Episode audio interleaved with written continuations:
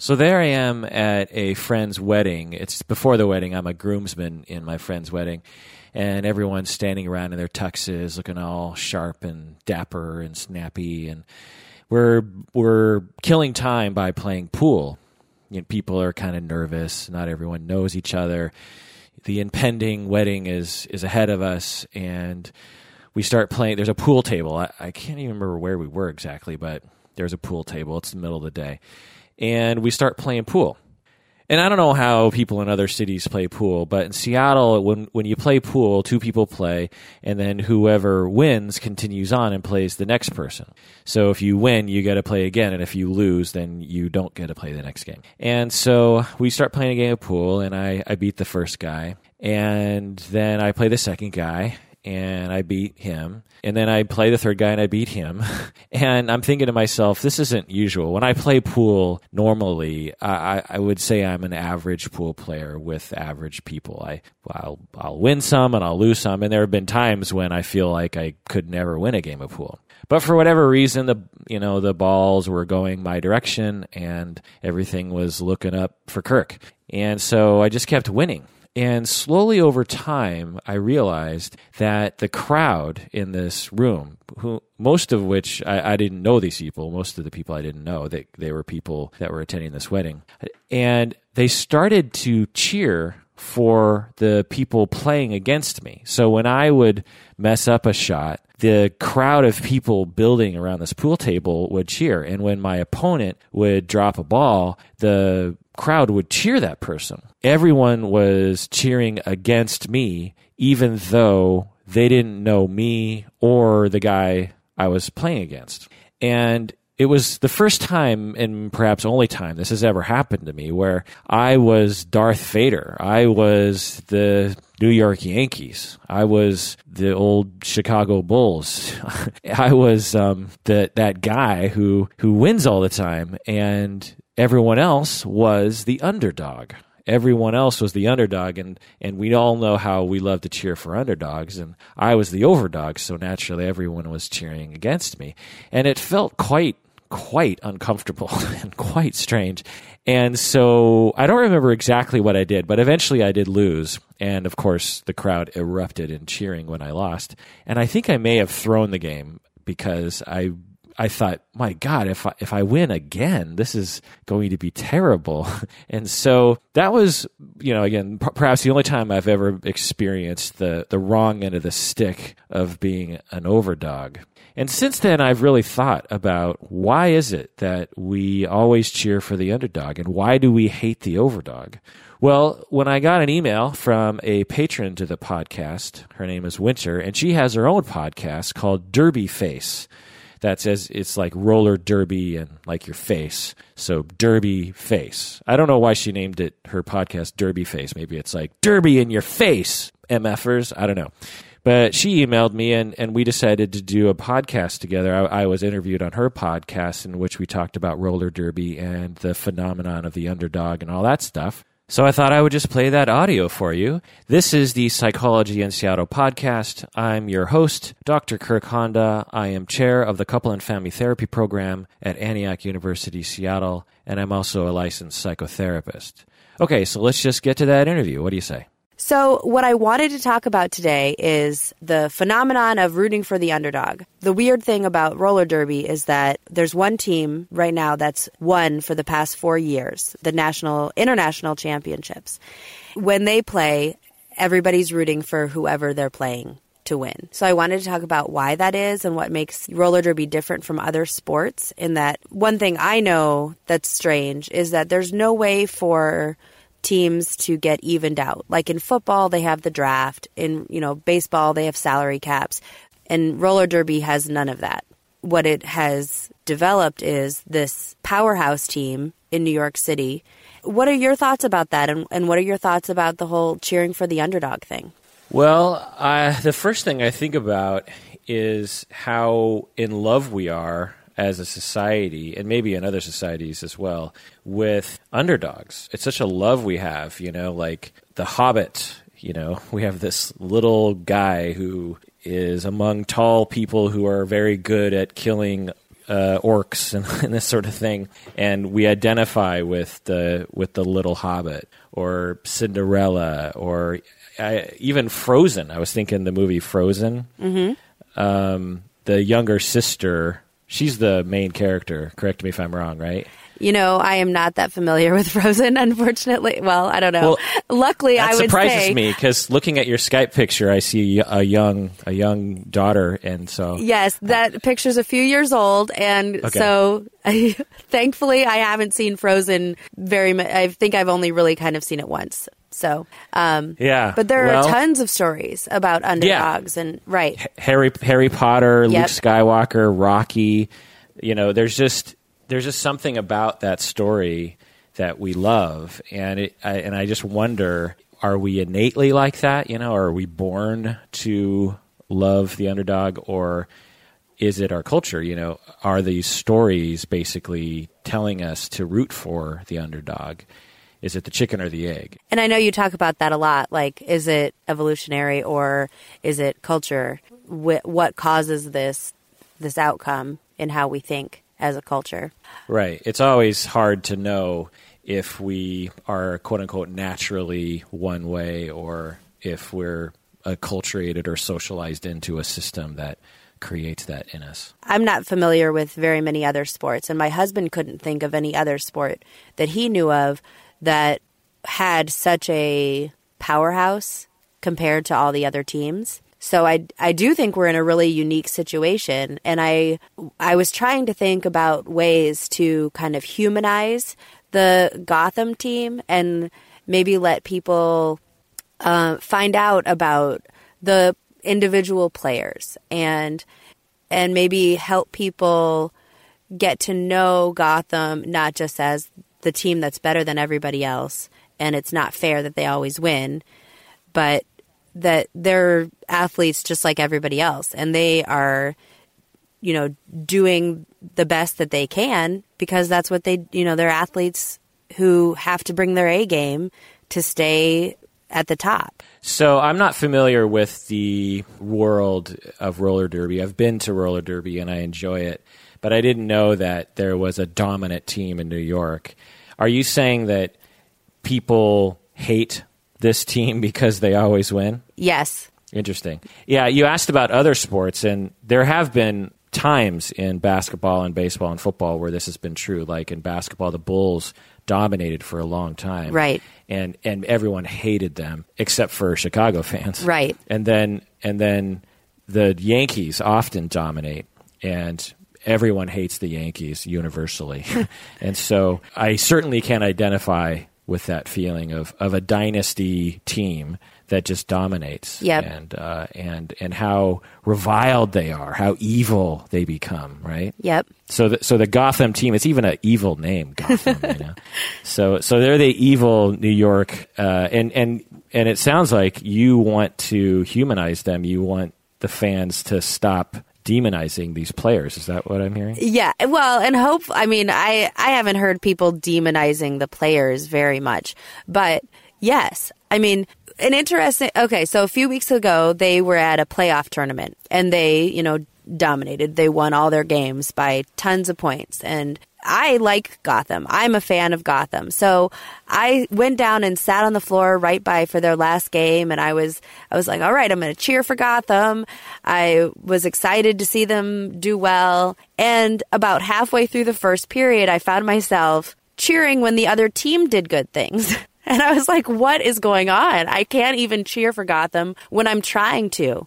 And it was, that's when I realized there's something really deep seated about that underdog love and the love for that underdog story and seeing the little guy do better than they are expected to. Right. And it's a bummer for people that are on the Gotham team because they, unless you tell me some kind of evil story about how they built their team by like, you know, behind the scenes crushing other people and doing something illegal or something, which isn't likely. Nope. You know, those those players worked just as hard as everyone else in the league and and in fact they might have even worked harder to some Exactly. extent. Yes. And so and and you even said a word earlier. You said it's not fair that they win all the time. You said Right. I don't know if you I don't know if you noticed you said that. I but- did actually. I wanted to talk about fairness. Yeah. Right, be, because the game is built on fairness. There's rules and there's refs and there's points, and if you win, then it's it's mathematical.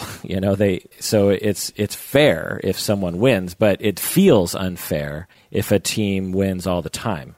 Right. Right. And I think that goes back to when we're children. We're taught to take turns. We're taught to have empathy. It feels like when a team dominates, I think deep down to us, it feels like they are not having empathy for us. You know, if you were playing a friend, like in a game of, you know, pickup basketball or something. Yep. And your friend was just dominating you, like just, and you're both putting a ton of effort into it. Eventually, you would think that person was a jerk. Exactly. Be- because at some point they should be like, ah, I should take it easy and like pull back and let someone win, that kind of stuff. And I think we transpose that childhood morality onto sports. But of course, that doesn't make any sense in sports. If a team like Gotham were to pull back to let other teams win, that doesn't make any sense. No, no one would want them to do that. You know, Right. That wouldn't that wouldn't be a valid win. So I think that's part of it is that this childhood morality gets transported into our adult life. Yep. And the the another interesting thing about roller derby is that uh, it's not just about winning or losing; it's also about point spread. So, in order to climb the rankings, teams have to do better than expected against teams they're playing. They have, you know, kind of ranking power and it you know there's an expected point spread. And if gotham doesn't beat the teams they play by that point spread they'll actually fall in their overall ranking. So there's absolutely no room for gotham to pull their foot off the gas or you know try out different things or let their b string jammers play a lot if they're up up you know they they're i don't know if we want to see that but we i think it's important for us to realize that mathematically and because it's sports it just it wouldn't make sense Yeah, that's interesting. I'm also wondering, it just occurred to me for the first time that I wonder if gender plays a, a particular role here to make people even more upset at a at a team like Gotham in you know the it, women are socialized in general if I might be so bold to say this to share and to be equal and to care about each other more than men are right absolutely and put other people first Right. And and to not dominate and to not win, you know, to let other people win essentially.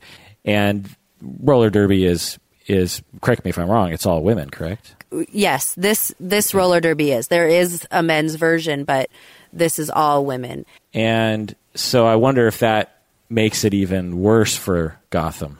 I wouldn't be surprised. Um, I think gender plays into so much of well of our culture, but in roller derby in particular because of that, and uh, women having to overcome the the how what we've been taught, how we've been taught to behave, and kind of learn how to be athletes. A lot of people playing this sport didn't grow up playing sports or don't have a lot of background with sports they got into roller derby because it was a cool thing to do. Their friends were doing it. At the top level, I think most of the people playing do have a lot of sports background, but not necessarily team sports. There isn't a ton of opportunity for girls and women to play team sports. So it's like we're learning all this all within roller derby instead of ha- having been socialized to understand that you play as hard as you can for as long as the game goes.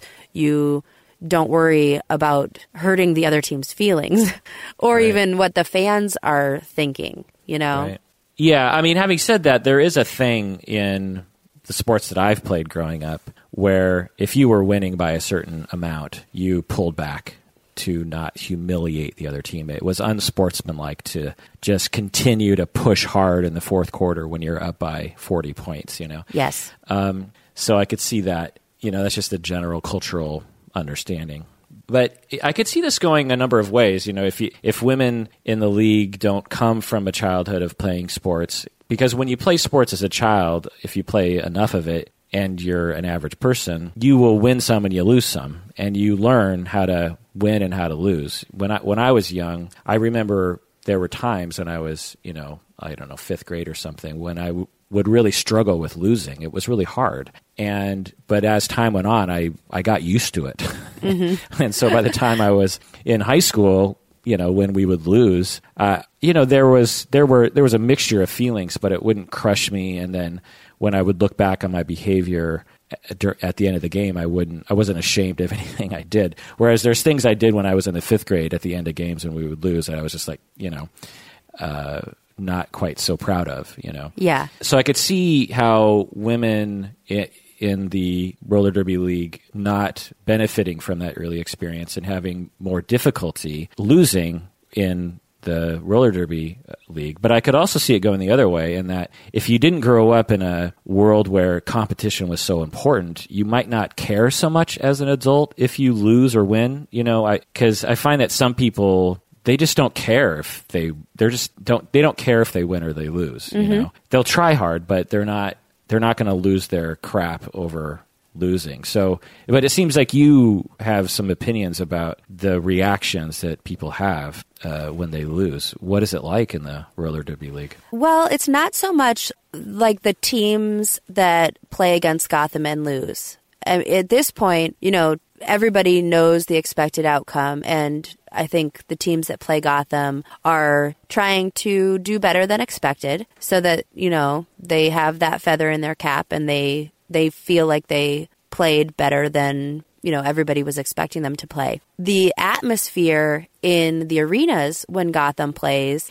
is a little bit of a bummer because everybody's cheering for the other team. There you can always tell where the family members and the people from New York are sitting because they're the people cheering for Gotham. And that is great. And that and I would rather see a more evenly well, I guess that's my my cultural learn you know i want everybody to be nice to everybody. And and maybe the fans get something out of booing gotham or just being silent if you know every time gotham gets lead jam. Um, I guess I want to see more recognition for the amount of work that those players have put in and not just being I, I, guess a little bit childish about, oh, well, they're just Gotham and not wanting to see them do well when they are individuals like all the other individuals playing and they've all put in tons of hard work just like everybody else. Uh, it just, it gets a little bit, it gets sad when it's so anti Gotham in, in the arenas. That's interesting. So when Gotham goes to play in any other city, everyone boos them with the most energy. Whereas another good team who's like second in the league doesn't necessarily get the same treatment when they go on the road. Is that what you're saying? Correct. That's yeah, that is really sad. I wonder what it's like to be them. To that's what I've been thinking about to, lately. Yeah, because they're just like anyone else, exactly. Right? And, and um, correct me if I'm wrong, but do you get paid? Is it a pro league? In, no. In a, yeah. There so are sponsorships he, and um, I think, you know, league fundraising so that your costs are minimal, but yeah. it is not a pro sport. Right. So you're volunteering your time essentially for fun and to entertain the crowd and to provide a competitive environment for everyone to, you know, compete. And then everyone just just boos you. It seems like bad sportsmanship on on the ha- on behalf of the audience. It seems that way, the way you're describing it. Yeah, it, that's how it feels when I'm when I'm there. And sometimes, you know, I get a little annoyed by something or whatever, and I uh, I have I have yelled. But overall, I guess I I want to see more recognition and more like realization that these are people that uh, have put in, you know, the same amount of work and the same amount of time and deserve our respect. They've done nothing but play excellently for the past four years. And they deserve the recognition for that and not kind of like, oh, well, they get the trophy, you know, Yeah, it's just I know. troubling. I, yeah, I know what that feels like. Actually, uh, now that we're talking about it, one time I was at a friend's wedding. It was before the wedding, I think, and we're all in our tuxedos and whatnot. And there was a pool table, and so I was hanging out with all the wedding party and the family, and we're all hanging out, and we're playing pool, and whoever loses, you know, whoever wins plays the next player, right? Okay. And, and so I, for some reason, was doing really well, or everyone else was doing really badly, and I just kept winning. And I wasn't playing hard. I was just it was just casual before a wedding. You know, it wasn't like Right. a competition.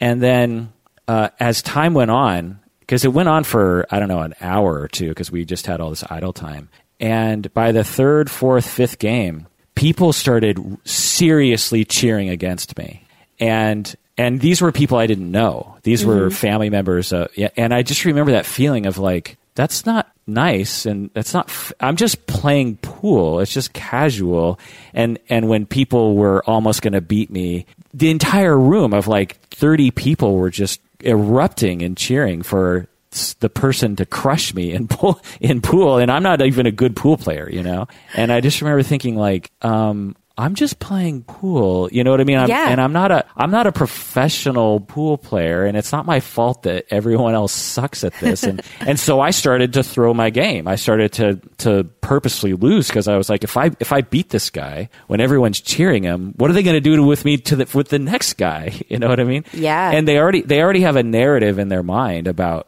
who I am. As as the game goes on, I'm the Gotham team. I'm Exactly. that evil. I'm that evil team. And so so I was like, crap, I better lose pretty fast, or else there's going to be a riot. You know. Wow. So yeah, you you know what it feels like to be Gotham. I've heard that they actually have practiced playing to boos so that they're not uh, too you know distracted by it. Wow. Um, Did they get like a hundred of their friends to come boo them, or that seems like a lot of effort? well, I, I mean, I, I think that would be possible. Uh, you know, at their all star practices, you know, I'm sure that they have enough other skaters. I don't know exactly how they did it, and I it might be a roller derby myth, but it seems reasonable to Totally. um, you know, be flustered by that. And then because they are such a powerhouse and they, I mean, that kind of shows how much that they want to overcome any obstacle so that they can still play their best game. Yeah, another thing. I mean, you asked me about the psychodynamics part of it, and it's, of course, a little bit psychobabble, but the way that I see people is that as children, we internalize our relational experiences, and the more intense they are, the more repetitive they are, the more meaningful they are to us, we tend to internalize even more so, and it becomes a fixed part of our personality. And all of us grew up as children feeling weak when we were one year old, or two years old, or three years old. We knew we were small and weak and helpless and incompetent and could not win at any game with anybody. And that did not feel good to us. That that felt terrible to us and humiliating and and and scary. And so when we grow up we have retained that relationship experience with other people that feeling of inferiority and that feeling that fear. And we don't like that part of ourselves. When we are at work or when we're trying to do something and we have the perception that we're not doing so well that that early experience emerges in us and scares us it it tell you know if if you're not doing well at work it's not likely that you're going to get fired or and even if you do get fired it's not likely that you're going to starve to death or get rejected by your family or something. But that's the way that black and white children think. And so when we're children, we're terrified of, of these kinds of things. And as adults, there's no reason to be terrified, but we still are terrified. That One of makes the ways, so much sense. The whole Yeah. that whole inner child thing is Yeah. where that the weakness comes from, and it, it was hard for me to identify be, with the idea that we all feel weak and we all identify with the underdog. But when we, when you think about it from a, a point of view from a child, that makes perfect sense to me. Right. We've all been the underdog for a long period of time. I remember being four years old and watching all the tall people in a crowd and just I couldn't wait to be as tall as them. I remember just feeling so scared, not scared, but just feeling really little and just at the mercy of other people. And, and we've all had that experience and even though you might not remember it, you had it. And so when we have these internal difficulties, depending on how, to, and especially if you were made to feel that way by your parents, if they were alcoholic or if they were abusive or something, then you would have it even more so, right? And when we watch these teams, we impose these internalized experiences onto the world. Mm-hmm. So when we see Gotham, they become that scary other that we experience as a child. And when we see the team that's tr- that's trying to win, yeah. you know, the underdog, we see that part of ourselves, and we want that one to win to correct for what happened to us as children and for what happens to us at the office. But of course, that doesn't work because after the game, we still have that internal conflict, right? And no matter how many of the underdogs win we'll still have that on the inside. So that's the fantasy is that it's a temporary relief from that inner conflict. Right. And that reminds me of something I think you spoke about in just your general sports episode about attaching our own self worth and happiness to this team. And if that team wins, then it means, you know, we take on that victory and that sense of happiness for ourselves, even if it's just momentary it's it's very powerful. Right. Yeah. Neat. Yeah. um, other things are, you know, that it's a it's a well studied phenomenon that we have. We all have Schadenfreude, right? You've heard of yes. How we we love it when other people have a hard time in life. we love when other people fail. It's it's a wonderfully satisfying thing to watch for us humans is when other people fail. Yes like makes hoarders. us feel better. like like like what? Watching hoarders. exactly. Exactly. Yeah. Um, and so when or really anything on TV, I mean, just like it's just rife with failure. Yes. You know. And so when we see Gotham, if they lose, it means we didn't lose, right? If they're humiliated, if if if Gotham beats an, another team, then that's what we expect to happen. And so the loser, you don't feel bad about them. You think, well, that Gotham's Gotham. No one beats Gotham, and so so of course they lost. No big deal. Right. But if Gotham loses, it's titillating to us because we get a laugh on the inside at them. We get a point at Gotham and say, ha ha ha, you are a lesser person. You're humiliated right now because you were supposed to win, but you lost. And I am not you, which means I am better than you. That's the titillating aspect of Schadenfreude. Okay. I would almost see it as like, it, you know, if and when they lose, it's almost like, oh, they are human mm. and we all are equal again and all's right with the world. Right, right. That's that fairness. that makes that, any sense, but no, that's uh, that fairness part. Yeah, we want things to be balanced. I love all of the places we've gone with this, and I think it's been a really good discussion of the psychology of underdogs and with roller derby in particular. So, thank you so much for being on with me. Thanks so much. All right, it's just me again. That was an interesting episode. I want to thank Winter of Derby Face for inviting me to come on our podcast. If you out there have a podcast and you want me to be on your podcast, shoot me an email. We can certainly talk. If your podcast is lame, then I will absolutely reject you.